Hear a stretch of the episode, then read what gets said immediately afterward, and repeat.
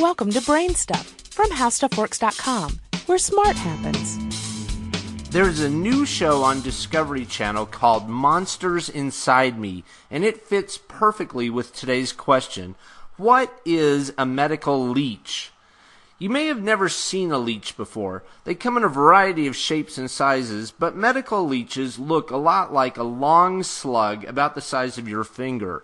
They have a mouth at the sucking end that attaches quite firmly, and the leech will about double in size as it feeds. This sounds rather unpleasant, but leeches turn out to be useful in medicine. If you've ever had microsurgery on an extremity, like a finger or an earlobe, one post surgery problem you get involves blood flow. By attaching a leech, a patient gets several benefits. For one, the leech pulls blood through the extremity as it feeds. For another, it injects a helpful anticoagulant that improves blood flow. And because of the hole and that anticoagulant the leech leaves behind, there will be bleeding after the leech falls off, and it's also helpful to healing. Medical leeches are raised in captivity, so they're sterile to a certain degree. If you want to buy one, you can go find them on the internet for about seven bucks each.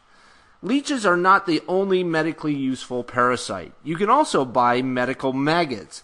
These little worm like creatures are put into bad wounds to clean them out.